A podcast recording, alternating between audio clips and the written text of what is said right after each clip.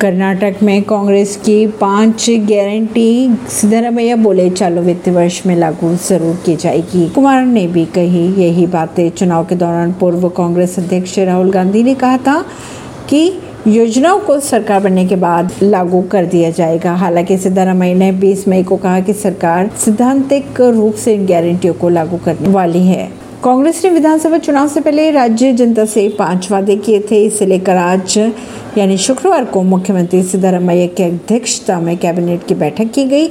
इसी दौरान उप मुख्यमंत्री डी के शिव कुमार भी मौजूद थे। कर्नाटक के उप मुख्यमंत्री डी के शिव कुमार ने कहा, हमने कर्नाटक के लिए एक ऐतिहासिक निर्णय लिया है। पाँच कैनिटी लागू करने जा रहे हैं। हमने इसमें डेडलाइन दे रखी थी। हमने सोनिया गांधी और राहुल गांधी के सामने हस्ताक्षर कर दिए हैं। इसे जल्द ही लागू कर दिया जाएगा।